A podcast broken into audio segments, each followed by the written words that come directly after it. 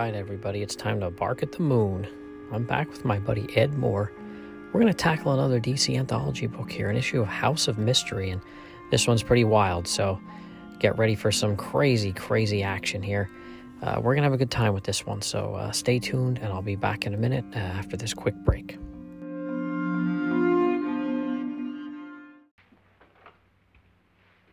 Good evening.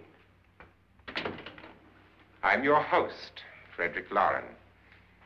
Since we're all strangers to each other, let's get acquainted with a drink, shall we? Mr. Loren, I advise you to call this party off now. The ghosts are already moving, and that's a bad sign. Let me apologize for my wife. She'll join us later. What do you have, Scotch and Doctor? I'll have the same. Now, before the party begins, let's go over the details. The caretakers will leave at midnight, locking us in here until they come back in the morning. Once the door is locked, there's no way out. The windows have bars that a jail would be proud of, and the only door to the outside locks like a vault. There's no electricity, no phone, no one within miles, so no way to call for help. Like a coffin. So, if any of you decide not to stay for the party, you must let me know before midnight. Of course, if you leave, I shan't be able to pay you anything. I'm interested in your reasons for this uh, party. Aside from the pleasant company. Ghosts, Doctor. I think everyone wonders what they would do if they saw a ghost. And now my wife has given us all the opportunity to find out. Amusing. Ghosts, etc., being only creations of hysteria, your party should be a success. Well, Pritchard here promises us genuine ghosts. Seven now. Maybe more before morning. That's cheerful. Welcome back to another edition of the Bronze Age of Horror Comics. And I'm on path here with another DC anthology book. And I have my partner in crime here again with me, Ed Moore. How are you, man? just slamming, kicking guys, groovy. Or no, that's that's a, that was a different book. I, I'm I'm doing pretty good, Billy. How are you, man? I am fantastic. And anytime I get to talk uh, horror comics, I am definitely uh, in my element and in pure joy. And this one is no different. So, you know, you and I are going to talk about, you know, House of Mystery. We've talked about House of Secrets a couple of times at this point, but now we're going to be talking about a House of Mystery comic. And this one is one that I didn't actually read the entire comic until fairly recent uh, times, but one of the main stories, and it has to do with the cover, I had read before because it's actually in uh, the House of Mystery. There's a uh, oh uh, the giant size book. I'm sorry, not the giant size.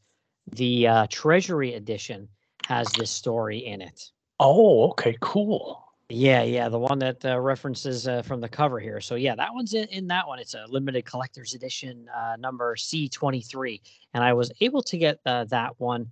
And I think DC did another horror one as well. And I can't think of what the name of that one is. It was House of Mystery, and I can't remember what the other one is. But they were two really, really good ones, and that's where I read this uh, story that has to reference the cover here on this one. So yeah, House of Mystery 179 from uh, March, April 1969 cover date there, and we have a cover by Neal Adams here. So we've been talking a lot of Neal Adams, you and I, lately when we've been recording. And uh, wow, what do you think of this one? This this is a, another really excellent piece of uh, Neal Adams artwork here. Very moody. Um, looks like I think yeah, it's it's raining on top of really bold lightning strikes. Um, you've got a kind of a almost witchy looking woman, I guess, uh, peering through a telescope, which is kind of interesting. Mhm. And then you've got some kids that are witnessing it. And the cool thing about the kid, or one of the cool things about the kid, I mean, it's Neal Adams. It's all cool.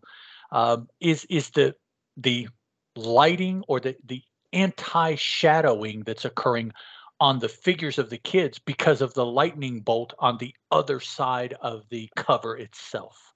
Uh, I like Mm. that that juxtaposition. You know, usually um, I notice like the shadowings that they do to to show where the light source is.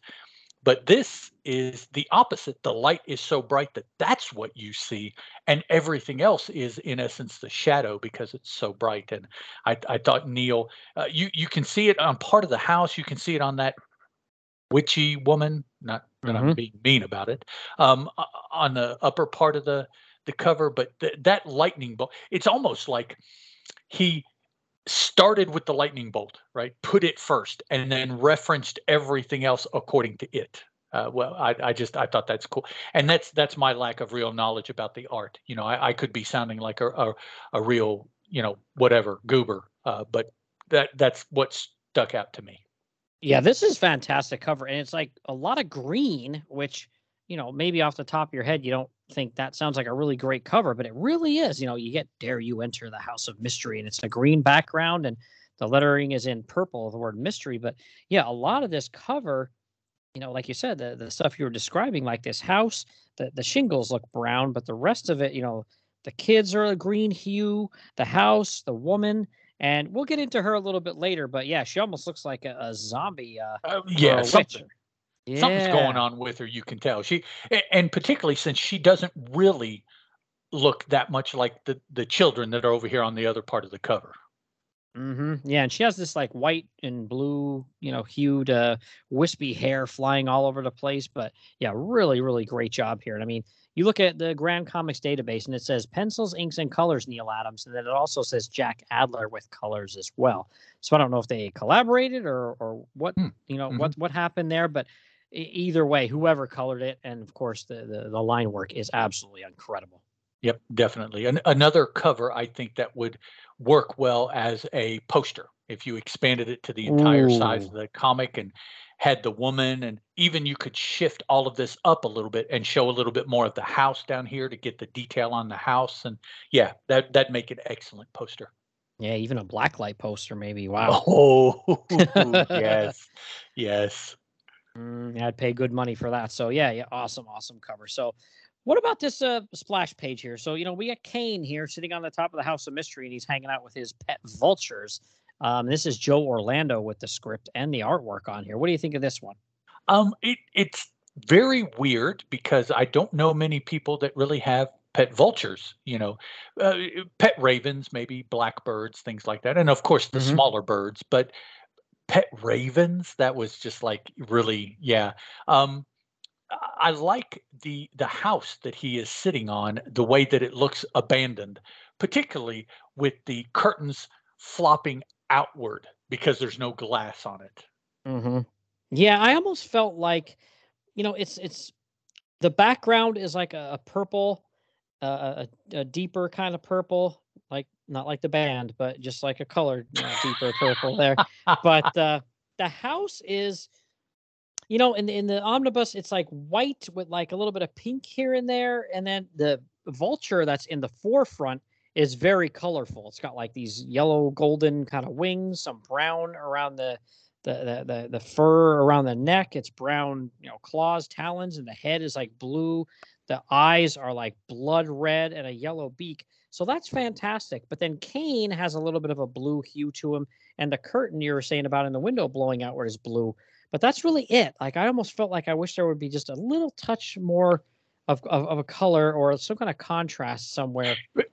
Yeah, it, it, and and because a, a lack of contrast, and so you know you almost want it, maybe even some different different colors because there's only like Yeah. you know I don't know like three or four colors that are used everywhere, and if you seems like if you threw a couple more in, it would really contrast and and those things would pop a little bit better, you know, wherever you put that color. Yeah, even if like the windows were just brown or something, I, I don't know, something just a little bit more. Because yeah, it's basically just you know purple, blue, and yellow. That's Yeah, that's pretty yeah. much all you get out of this cover. And Not that that's a, a bad scheme or anything like that. It just looks it looks a little Uh, plain or a little generic, but I think it's just because of the colors, not because of the work. Right. Yeah. You you look at it and yeah, oh, something is missing. I, I'm not quite sure. And you know, maybe maybe some more colors would have would have helped that. Hmm And then we have you know Kane here. He's just telling us about the House of Mystery, and I'm your able caretaker, which is kind of an interesting word to use there, right? And he says about his pet vultures, and he's like, they're a lot more fun than pigeons. And he says, follow me down into the house. I've got some weird tales to tell. Watch your step now. Don't fall. And uh, that leads us, uh, you know, into the next page. And he's sitting there. He looks uh, pretty maniacal here. Now, this one, once you get into this first story here that we'll talk about in a second, this is uh, Sour Note by E. Nelson Bridwell, who, you know, longtime DC, you know, stalwart. And, you know, he was a, a big Superman guy, if I'm not Mhm. mistaken. Yeah.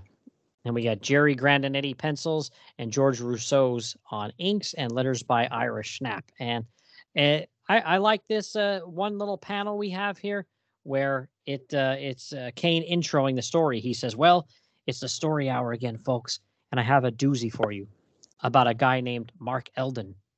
But I'll let him tell it. He's due down at the police station any moment, and there's a cat on uh, Kane's uh, left shoulder there. I really like that. Yeah, yeah, it, it definitely. It, but it, is it a cat or is it just like a shadow being? Yeah, it is kind of creepy because he doesn't seem to notice it's even there, and it just blends in with the darkness that's to his left there, where you see the sound effect tick tock, tick tock. Right. A, a clock ticking away there. But yeah, great, great stuff. So this one's called, like I said, Sour Note, and it's uh pretty good. Now there's only a one-liner here on the DC Fandom website. It says a ghost a ghost gives a man a note that he can't read, but makes everyone he shows it to hate him. and that's pretty much uh, the gist Uh, of this one. But Yeah, that's pretty succinct, but pretty accurate. yeah, for sure. So if this is one of those stories though where the the first page here of the story it basically shows you what's going to happen at the end, and not that it gives it away, but it does kind of show you, you know, a guy being brought into the uh, uh, police department here, and he's like raving, and they don't know what's going on. So uh, we get right into it. But that page two there, sour note, where it shows the car and the house. Mhm. Wow, that is a really really good page, right? Yeah, yeah, I I like the house. It's, you know, old Victorian, but it's different, which it should be from the House of Secrets. So Mhm. uh, I I like that. Very very. uh, This too, though, uh, the house itself could would would it have been a little bit better if there'd have been uh, some color in there to, you know, and and I say Yeah. that I'm a huge fan of black and white art. I, I love it because it, Mhm. it lets you see exactly what the what the artist, the the penciler, what they put on paper, right? Mhm. A, lot of times inking and coloring can be used to hide or to change things. Uh, but I, I don't know. In, in this instance, the, the house just looks kind of now. Okay, you you go to the bottom, uh, essentially the bottom half of that panel, and there's a little bit more color to allow some contrast between different things. You've got a grassy hill, you've got some uh, railing uh, markers like a guardrail, Mhm. a uh, a road sign, uh, someone standing there, a car with lights. So all of these different things have subtle colors, and you can definitely tell all the different aspects of these these different elements of the picture. The house. The house has angles, it has shutters, it has windows, a door, columns, but it I don't know. I, I just I think a little bit of color somewhere somehow would have helped it more than the color that's in here. Now it's probably what one, two. I think I see three shades of color, uh, a definite black, and then lighter shade. Two two other shades. Maybe one is a a purplish, maybe, and one is maybe like a bluish or a light bluish, and that's it. I mean, all of those purple, blue, and black. You know, those are all the the standard shadowy kind of colors. So I I can see that, but um, I don't know. How about a light in the house? You know, one of the windows being lit, just something to break this up a little bit. I thought it kind of blobbed up a little bit there when the depiction of the house itself. Yeah, the house just doesn't look scary at all. It just looks like an older house, and like one of the shutters or one, two of the windows have shutters that are kind of like Mhm. falling off, falling off a bit. Otherwise, it just looks like a regular, nice house. It doesn't look like a spooky house you'd think with a scary story, right? Right. Yeah. So, but I do like uh, how it, it says sour note there, and there's the guy basically running through how this all got started. Maybe while he's sitting in his uh, jail cell, but Pro- yeah, probably. Yeah. And he does mention that you know he sees this house on the top of a hill looming like something out of a Charles Addams cartoon. So I did like that reference. That was pretty cool. But basically, he was just driving down the roadway with his girl Joyce, and they ran out of gas. So he goes up to this house to see if there's a phone or he can get some gas or whatever. And you know he meets this woman, and she says something to him, but she says it in a language he doesn't understand. So then she gets a pencil and a pad and writes something down and gives it to him. And again, it's in some kind of language he can't understand. So he's just like, great. Well, while he was looking down at the, you know, writing on the pad, she disappears. And he's just like, this is creepy. And I do like that panel there on the bottom of page three. You know, like we were saying, sometimes just something little can Mhm. make something look so much better. And we get, you know, the ground is like a blue color, the tree's purple, and the house is green, and the guy's like, you know, white or like a very, very light shade of blue. But there are two windows lit in the house, and it makes it look so much more creepy. Yeah, it, it almost it makes it look like you know some kind of like Halloween or Christmas uh, thing that you would set on your shelf that's backlit. You know, got a little light inside, so Mhm. it, it it seems to give it just a little bit more depth. Yeah, and I mean the story it's a little tropey because it's you know oh me and my girlfriend ran out of gas and I go to this house and you know I met a girl and then somebody comes along with a gas can and is like oh you're lucky I came along here I have some extra gas and this and that and the guy's like yeah I went up to that house and talked to that girl up there and the guy's like what girl what are you talking about nobody's lived there since you know a guy went insane and then he killed his wife and this and that and uh, of course uh, the guy's like okay and he gets in the car and Joyce says what a wild story wonder if it's true and then uh, he says, Who cares?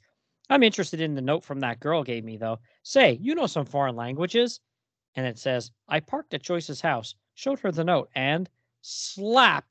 She slaps him right across the face and says, You beast, how could you? And he's thinking to himself, like, Whew, that doll, meaning the woman at the house he ran into, mm-hmm. must must have written something pretty passionate. I'll find out what it is, then square things with Joyce. And this starts a chain of events for this poor sap. So he got slapped and probably dumped by his girlfriend over whatever this note says. He takes it into his boss the next day at work, and his boss says, You're fired. I'll have nobody like you working here. Get out. so that was great. And then he takes it home to his father and he says, He gives it to his father and he goes, He got mad. And the father, Leave this house now. You're no son of mine, not after this. so this poor sap, he's been, you know, fired, lost his girlfriend, and now his father disowned him over something that's on this note. Crazy, isn't it? I just I don't get it. yeah well and and particularly you know when we mm, supposedly find out at the end of the story what's on the note i'm still like and that is why all these people reacted that no i don't, I don't think so so even after the quote unquote explanation i think there's more going on with this than we're even told uh, by Mhm. the end yeah, it's interesting, but I love how this is my favorite thing. I tweeted this out a couple days ago. It says, My obsession with the note really haunted me and kept me on the move. It destroyed my life, yet I have never learned what it said. I turned hobo, and this evening I spoke to another bum, and he hands the note to a guy and says, So you know some languages. Do you? Can you read this? And the guy looks at it and says, Let's see. Why, you rotten crumb. And he beats the crap out of the guy. yeah it's wow I ought to break your slimy neck, he says to him. yeah, so this is crazy. So then a cop shows up and, you know, he's like taken to the police station. And the two cops bring him in and they're like, you know, this guy's going nutty. And he hands the note to the cop behind the desk and says, you know, can you read this note? And the cop says, okay, if you dig the language, here, Sarge, here, what do you think? What do you make of it? And the cop says, now what? Say, are you trying to put me on? Ha ha, take a look at it, boys and the cops start laughing and everybody's laughing and then the clock tick tock tick tock and it gets to 12 and we finally see him freak out and says no no it couldn't say that. It couldn't. Ah! And he goes nuts. And the sergeant says better lock him up till we can get a head doc. The guy's gone bananas. And then we look at the note on the desk and it says april fool and had just turned april 1st I, yeah, I just now uh, here on the very last panel, Mhm. uh, Kane suggests something that w- Yeah. is is what I thought maybe was going on. Yeah, he says, Well, there goes Mark to a nice little padded room at the local squirrel farm. What's that? What did the note say before he could read it? Who knows? Maybe each person got a different message from it. That can happen when the writer's a ghost. Yeah. So yeah, that's that's that sounds pretty good to me. I like that explanation. right. Yeah. Rather than it actually saying what is what is written on it, maybe that was, you know, what we were supposed to get a- Yeah, as I mean- the as the audience. Yeah, and I mean there was some really good artwork in here. There was some really good uh, facial expressions. Yeah. you know, from Grandinetti and Roussos in this one. I really thought they both did a really good job with this. But then that very last panel where we just read about what Kane had to say, Kane looks like this like jovial old man, not like the creepy guy he's supposed to.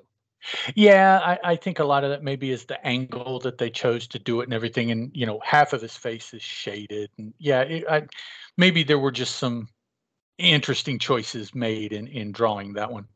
Yeah, now that was a pretty good one. A a little wild, but pretty good. I enjoyed it. But the next one is called "The Man Who Murdered Himself," and um, I do like this one, but uh, I do have a couple of questions about this one as well. Uh, we'll get to them. And this was uh, written by Marv Wolfman and art by Bernie Wrightson. And there are some notes here on uh, Grand Comics Database. It says credits from Showcase presents The House of Mystery, earliest known professional work published for Bernie Wrightson other than letter published in creepy or it says letter published in creepy 5 october 1965 and illustration published in creepy 9 june 1966 so other than those two things uh this this is like you know this is you know this is it. And it says the spectre number nine was published two weeks after this with an eight and a half page story by bernie in it. So this is basically his first work which it's incredible. I just can't believe this is somebody's first work.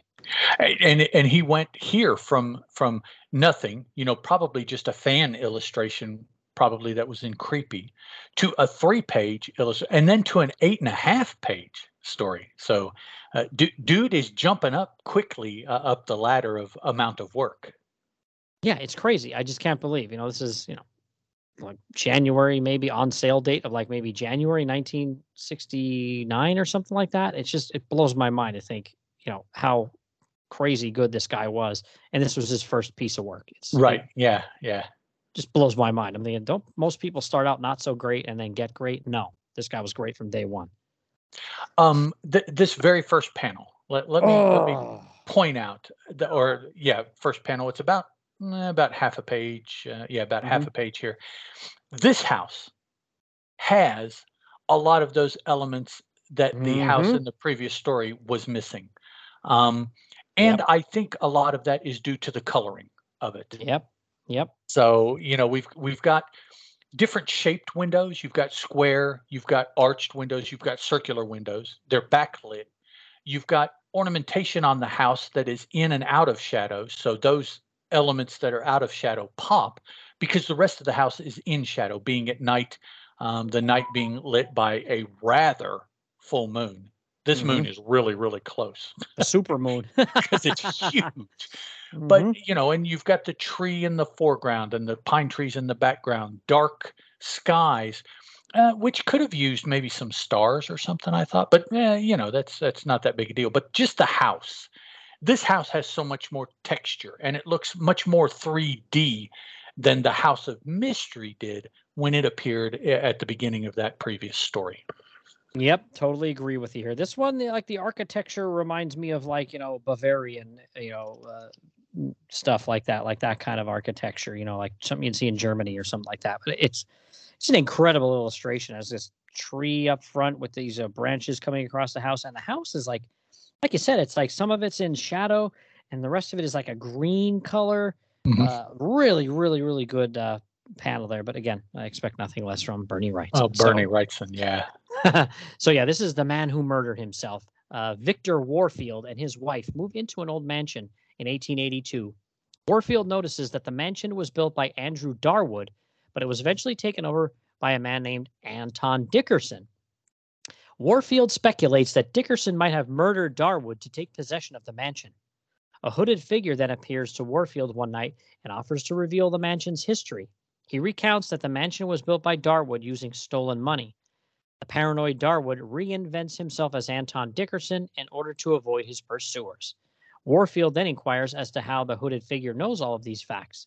At this point, the hooded figure pulls off his hood and is revealed to be the ghost of Anton Dickerson, the man who murdered himself. So, all right. Well, that kind of, you know, we're there with the story already, but artwork wise, again, Bernie Wrightson, like you said, that opening page, the half page that's there with the house and everything looks absolutely incredible. Um, but you know, he gets the figures really well here too. Yes, I, was just going to mention that uh, through the entire thing, the faces, first of all, uh, but then you know the rest of the body, everything is is in proportion. Everything is doing what it's supposed to do. If the figure is supposed to represent being stationary, it looks stationary. If it's supposed to be moving, it looks moving. So I I think even more than you know the the the house, it's it's a pretty picture, but his Mhm. line work on the figures is just outstanding. Even the two portraits that are just in black and white, eh, essentially, Mhm. of Darwood and Dickerson, eh, Mhm. just ah, outstanding. Thank you, Bernie. Mm, yeah, what a master. He's, you know, another guy we lost in the last, you know, few years here. It's just a shame, but yeah, what a master he was. And it's interesting because this story, you know, like they said, you know, all of a sudden this guy is, you know, wondering what happened with these uh, previous owners, and this hooded figure just appears out of nowhere in his living room, like in front of his fireplace, being like, "Ah, I'm gonna get warm here." And I'm like, and that's all he says is, you know, "Hey, you're a ghost. How'd you get in here?" I'd be like, "Yo, get out of here." Oh yeah, first of all, even be, before saying you're a go, I'd be like, get out. Yeah, what bills you paying around here? Get out.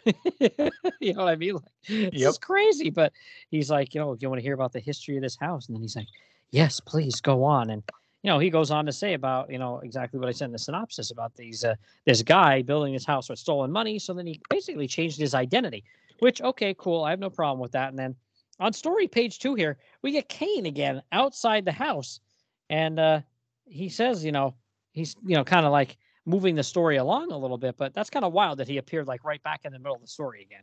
I, yeah, I don't, I don't really think it was necessary. You know, so it's like, why, why did you take a break to do this in the story? Just keep, yeah, but they did, Yeah, I don't know if Wrightson just wanted to draw Kane there or what, but that's kind of weird. right? But yeah, this is only a three pager, so then you know it just moves very quickly and you know through the story of this guy basically saying he you know changed his identity. And here's what I don't get. So at the end, when he pulls the hood off, the reveal, I am Anton Dickerson, and of course you know the guy that owns the house now is like gasp, and he says the man who murdered himself, and he's like a ghostly figure, and I'm just thinking he changed his identity. So what does that have to mean with murdering yourself? I don't. That's the part I don't get here. Why is he the man who murdered himself because he changed his identities? Like I- I don't understand. I, I guess that must be it because he was Andrew Darwood, but then Andrew Darwood was murdered in favor of this Anton Dickerson taking his place. Yeah, it's I- crazy. 'cause I'm thinking, yeah, then how did he die? I can figure. I, uh, yeah, I don't know. Did Dickerson die of natural causes then, or what? And if he did, why is his ghost still creeping around and ha- haunting this place? Like, what's going on? It's crazy. Yeah, we had Kane here. uh, Kane maybe the final maybe panel. they they asked um Haney to uh, co-write this, or maybe he go, ghost wrote it. Uh, no, no pun intended. Mm. and then I'm not even going to go anywhere with this. so here's Kane at the very end here. After uh, Anton Dickerson says, the man who murdered himself, Kane says, or you might call him the ghost who fingered himself. And so, oops, I, I closed my case book too hastily. well, next time we'll see you next month with another soul shaking, mind numbing story of mystery but all the more eerie because it's true. I'm like, okay. yeah, uh, I'm not sure necessarily what all they were getting at there. but yeah, then we got I uh, they also sometimes had these really cool, interesting things in here. Uh, Sergio Aragonés uh, he would do these illustrations and stuff like that. And he's uh he's got one here which uh, it says about cutting out, which is just a crime. Anybody that did that. Oh boy, I don't know about you. You, you, you uh, Oh no, yeah, no, no, no, no, no. Don't don't do that. yeah, don't cut up your comics. But No, no. Uh, I do love Kane's game room. How it has a guy, and I can't remember what they call these guys, but they used to have that uh, little uh, box, and they'd crank it, and there would be a monkey, and he'd be doing stuff. What are those guys called? Um, yeah, I did. The word was um, Yeah, those guys. Hurley, Hurley, Whir- Whirly Gurley, Hurley, Hurley Gurdy, Those those guys. something, something Gurdy, uh, man, uh, something Gurdy man, or something like that. But yeah, they they have the box, and and and it's it's a music box, and they twirl the handle, and then the monkey, which typically is like a capuchin monkey, the little ones with the long tails, Mhm. and the little bellhop hat on, Mhm. and they they hop around and hur- hurdy gurdy man, I think is what it was called because that was like the the machine uh, that was yeah. like a what what is an onomatopoeia? Is that the word of the sound that it made?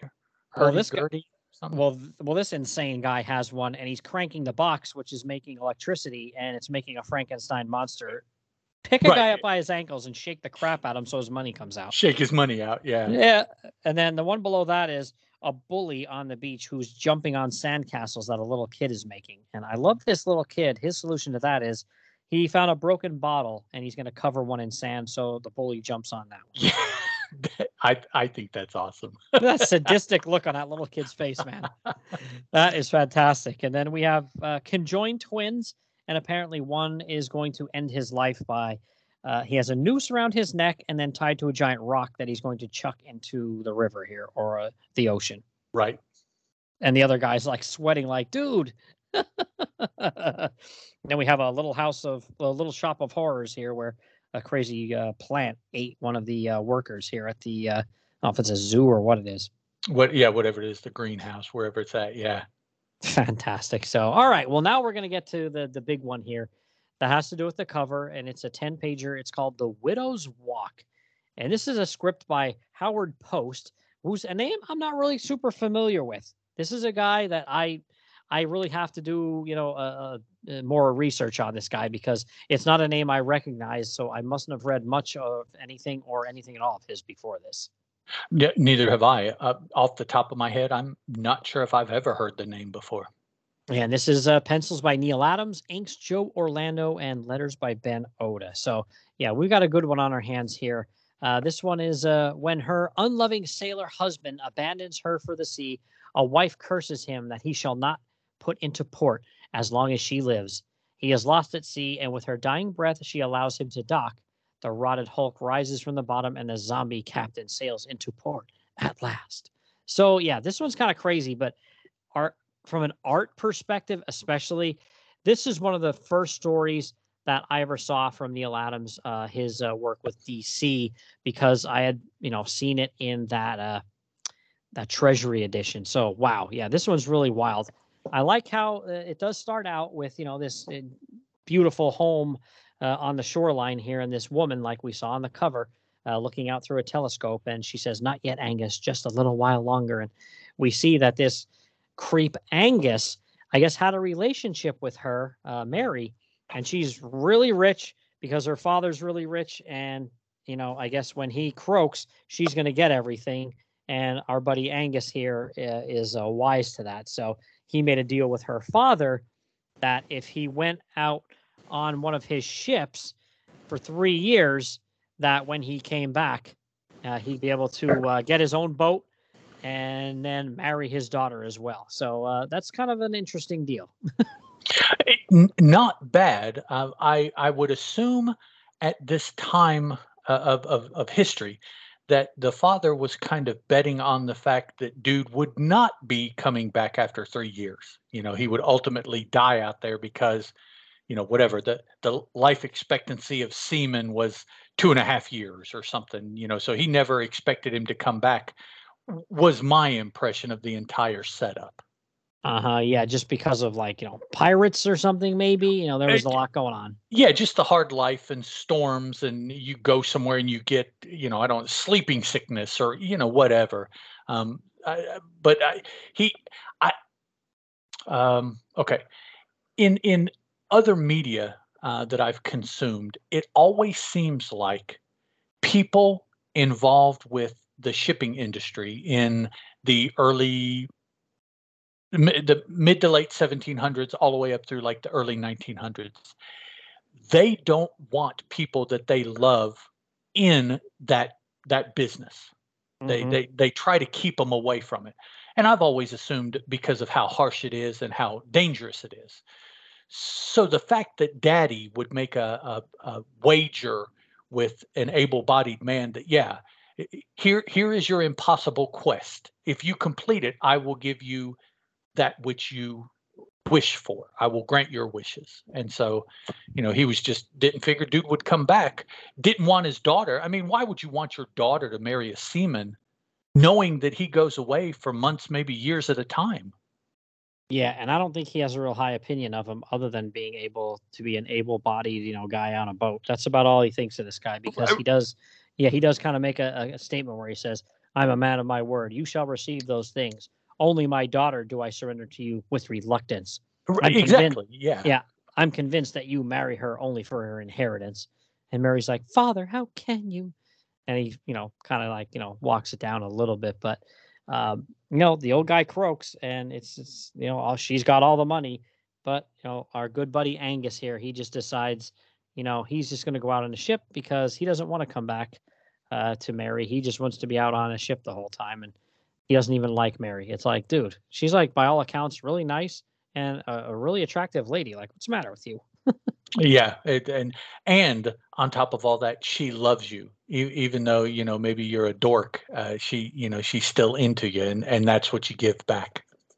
And it is funny how he does go out to sea again before the old guy croaks, and then uh, all of a sudden there's a, a crazy little like uh, I don't know what you'd call that little box that shows up. It's almost like a, looks like a little treasure chest, like a little tiny one. And the old guy's like all but on his deathbed, and he gets this uh, delivery, and he's like, "Gasp! A shrunken head!" And I guess it makes him have a heart attack, and he croaks from that. Right. Yeah. but yeah, great illustrations by Adams here too. You know, when he looks at the shrunken head inside the little, you know, uh, casket or Tr- whatever you want to call yeah, it. Yeah, the little trunk that the that the seaman has. there. Yeah, yeah, it's really really cool. That's a really that's a really good page there, story page six, where it starts out. It's just you know in shadow, and then you see the the close up on the face, and it's like a green hue to it, and that it's really really good. And then uh, Angus and Mary there are like, hey, what's going on? And he's like, I thought it would please him. It's like, no, you didn't. You thought it would kill him. Right. It, it did exactly what you hoped it would. hmm Yeah, so it's you know they they get to the reading of the will here, and he says, uh, of course, Angus is there hoping that he's going to get you know this and he's going to get that, and he says, the the guy reading the will says, first to my daughter and son-in-law, I mandate ownership of the vessel he captains, that he may hire a new captain to sail it, or he may derive profit from it, therefore, without sailing himself, thereby remaining at the side of my daughter who loves him so dearly. And the guy's thinking to himself, uh, Angus, the harvest begins. Yeah. What what a jerk. yeah, he's a piece of crap. And then this uh, executor of the will says, Second and finally, to my servant, Homer Clyde, and his wife Mildred, I bequeath all my remaining goods and properties, inclusive of my house and sailing ships. They have been as a brother and sister to me and have cared unselfishly for my daughter Mary as their own child. So he basically says to the daughter, you know, here's your house and her, you know, new husband. Here's your house and here, you have all my ships, but you know, every other penny I have goes to these other people. and he gets all Yep, pissed off. The house and the holdings and everything else.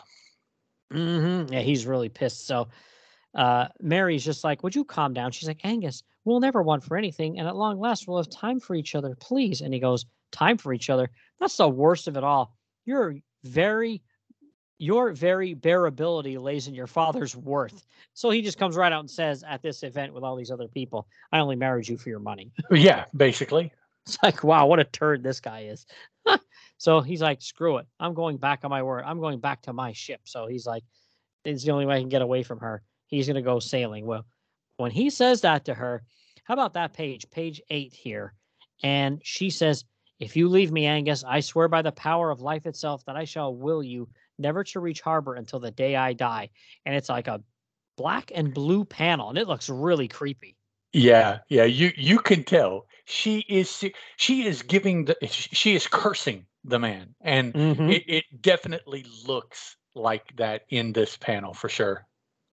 Yeah, she doesn't look herself because, like, when you saw her at the panel right above that, where he kind of tells her off, she looks very different. Like, you know, she just looks like, you know, a, a normal woman. But in mm-hmm. that panel, like you said, she almost looks like, you know, a witch casting a spell or something, right? Exactly. Yes. like like there's this power in her that you can kind of see now that she's letting you see that you haven't been able to see before. This this dark power.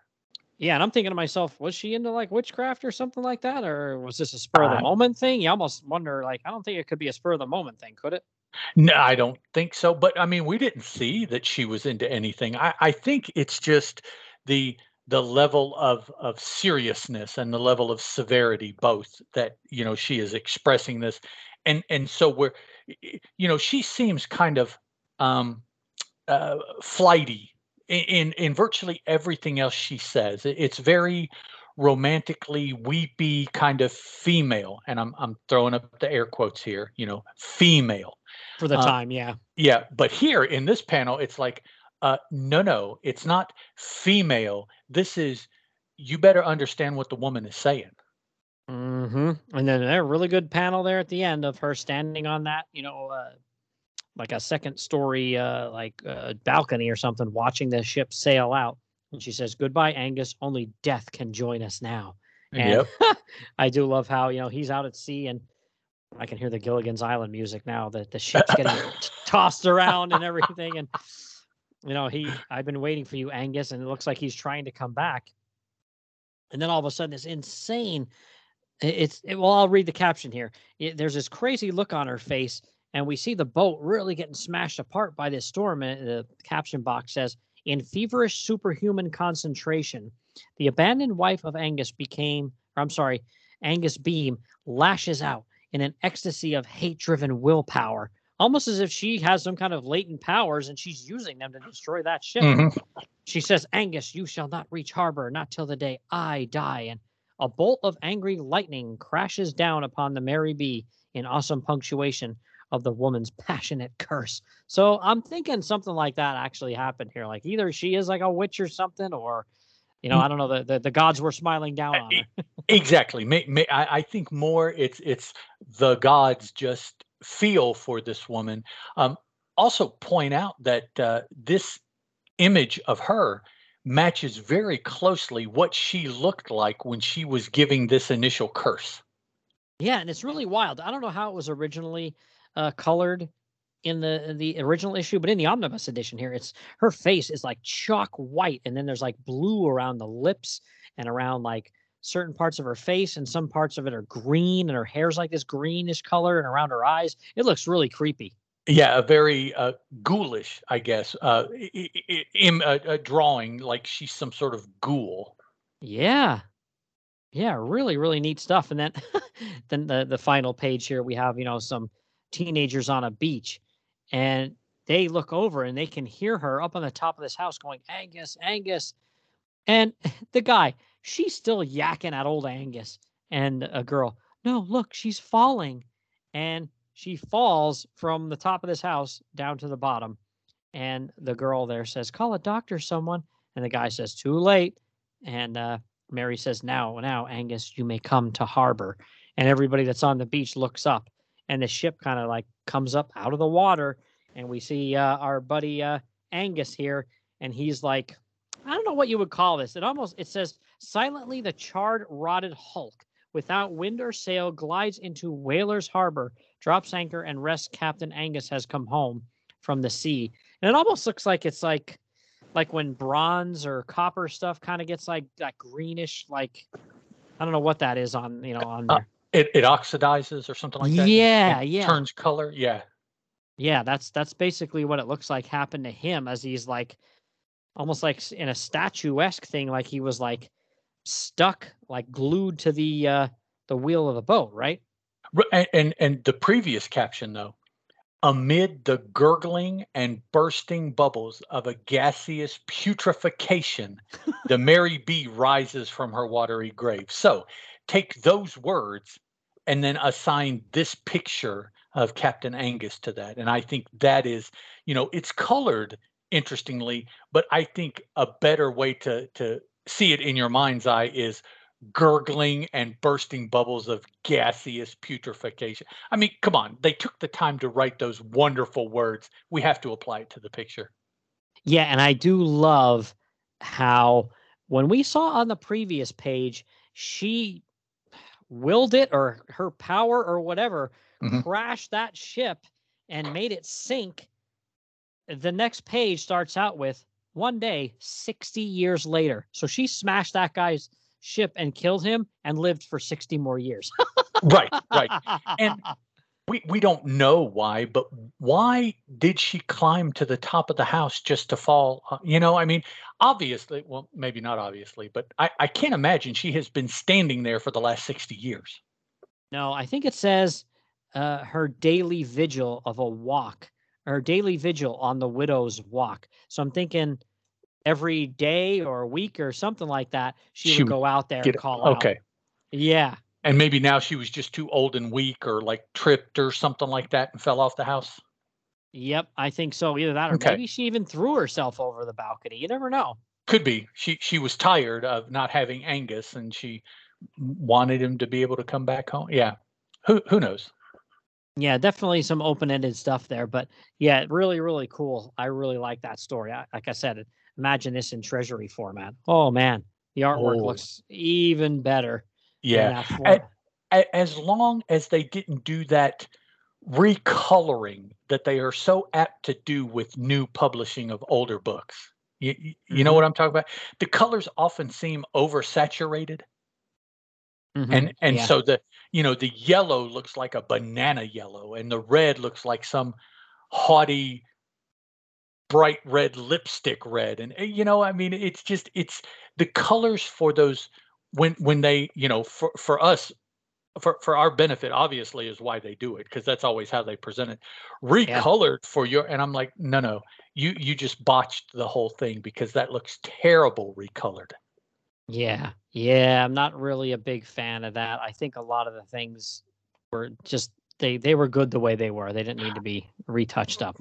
Yeah uh, i i understand that you know the the paper is different and maybe you know those old 8 and 16 color techniques don't work as well but with digital you, you can put any color on that glossy paper that you want mm-hmm. so eh, you know that that it, it just they they just they oversaturate when they recolor particularly bronze age stuff the golden age i've noticed it's not quite as bad but the the, the early middle from the middle to the mi- middle silver to the middle bronze. When they recolor that stuff they just they kill it with this oversaturated particularly primary colors it seems. And i i just ugh. yeah not a big fan of that either so. All right well we do have a one pager here and this one was bizarre to me. I thought to myself what? Who was uh, I, I, don't know. No i guess i shouldn't you know. It was a great book but uh, i don't want to yell at the editor here but they have this one pager that is on the very last page here called the dead tell tales kane's true case files and it basically is just like telling you about some kind of a police procedure you know of uh, trying to use some kind of science to catch people in crimes where they didn't have enough evidence or something like that. It was really bizarre. Yeah almost like a like a, a re remaking of of dead people that are uh, that have portions of their body missing to try to find out how they were killed maybe or how they died? Yeah it's really bizarre. I just was like what? Like and it just it just seemed like it didn't belong but i was just like okay and good luck finding credits on that one too because i just you you can't. Yeah eh, you know just get get a, a, a, one page spread from some kick-ass artist and put it in there. You know do something yeah. like that yeah i guess it looks like it's uh was maybe uh what does it say uh from detective comics uh, from 1961 so well, maybe they just needed to fill out the page count with one more thing and they had that laying around yeah, maybe it didn't. Well, no, it, it would have been actually in the comic, or they wouldn't have referenced it that way, would they? Yeah, I, I don't know. I, maybe they wanted to pay these people who did it money, and so this was the way to pay them money. I'm not sure, but yeah, you're right. It, it didn't. It didn't really tell a story, and I I didn't do any research, so I don't know if it's factual. And if it is, it seems like it's not. So it's this ambiguous kind of you know, is it real or is it not kind of thing. Uh, yeah, I'm I'm not sure. Yeah, I was just like, what is this shenanigans? Like, this is a weird way to end this issue, man. Because to me, that story was great for a, an issue to end on that. Oh yeah, yeah, just end it there. so fantastic. But all right, man. Well, that's gonna wrap us up on this one. So uh thank you again for joining me, uh, Ed. I really appreciate it, man. So uh, where uh, can people find you out there in the ether? Um, probably the best place, quickest place for sure, is to look on Twitter at uh, Teal Productions. Teal is T E A L. Um, anything, everything that I do, eh, basically that I want people to see or maybe respond to, uh, I put on Twitter. So any podcast that, that I do, um, I'll put on there. Um, I'll, I'll, even, you know, reshare when when I'm a, a guest, such as uh, Billy's podcast here. When he posts it, I'll reshare it, retweet it on there too. So I mean, you see what I do personally, and then anything else that I might be on or anything. So you get uh, you're, you're exposed to other things that that I might be a part of as well, and kind of just spread the joy. Yep, actually, yeah, that's that's the best to do it, man. Just get everything out there that you know we all find fun, and uh, you know spread the good word of comics, right? Right, absolutely, man. A lot of a lot of word to spread there. A lot of good stuff in comics. Mm-hmm. So, all right, well, that's going to wrap us up here. So, uh, again, once again, uh, thanks, buddy. Uh, I'm going to thank you for being on here. Really appreciate this. Having a lot of fun with these, and then uh, I will be back in a second to wrap things up.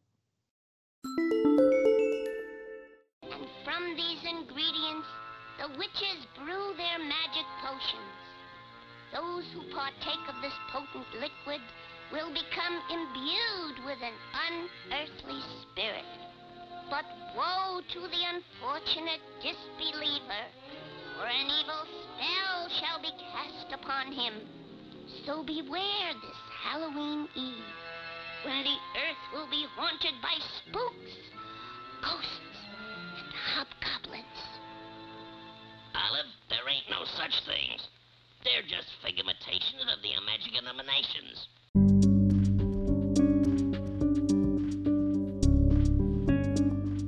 right, that's going to wrap up this episode of the show. As usual, everybody get out there uh, and give uh, Ed a follow. You know, he's a good follow. He's definitely a nice guy. So uh, give him a follow at Teal Productions uh, on Twitter. And then uh, thank you for listening as always, and uh, catch you next time. See you. Thank you.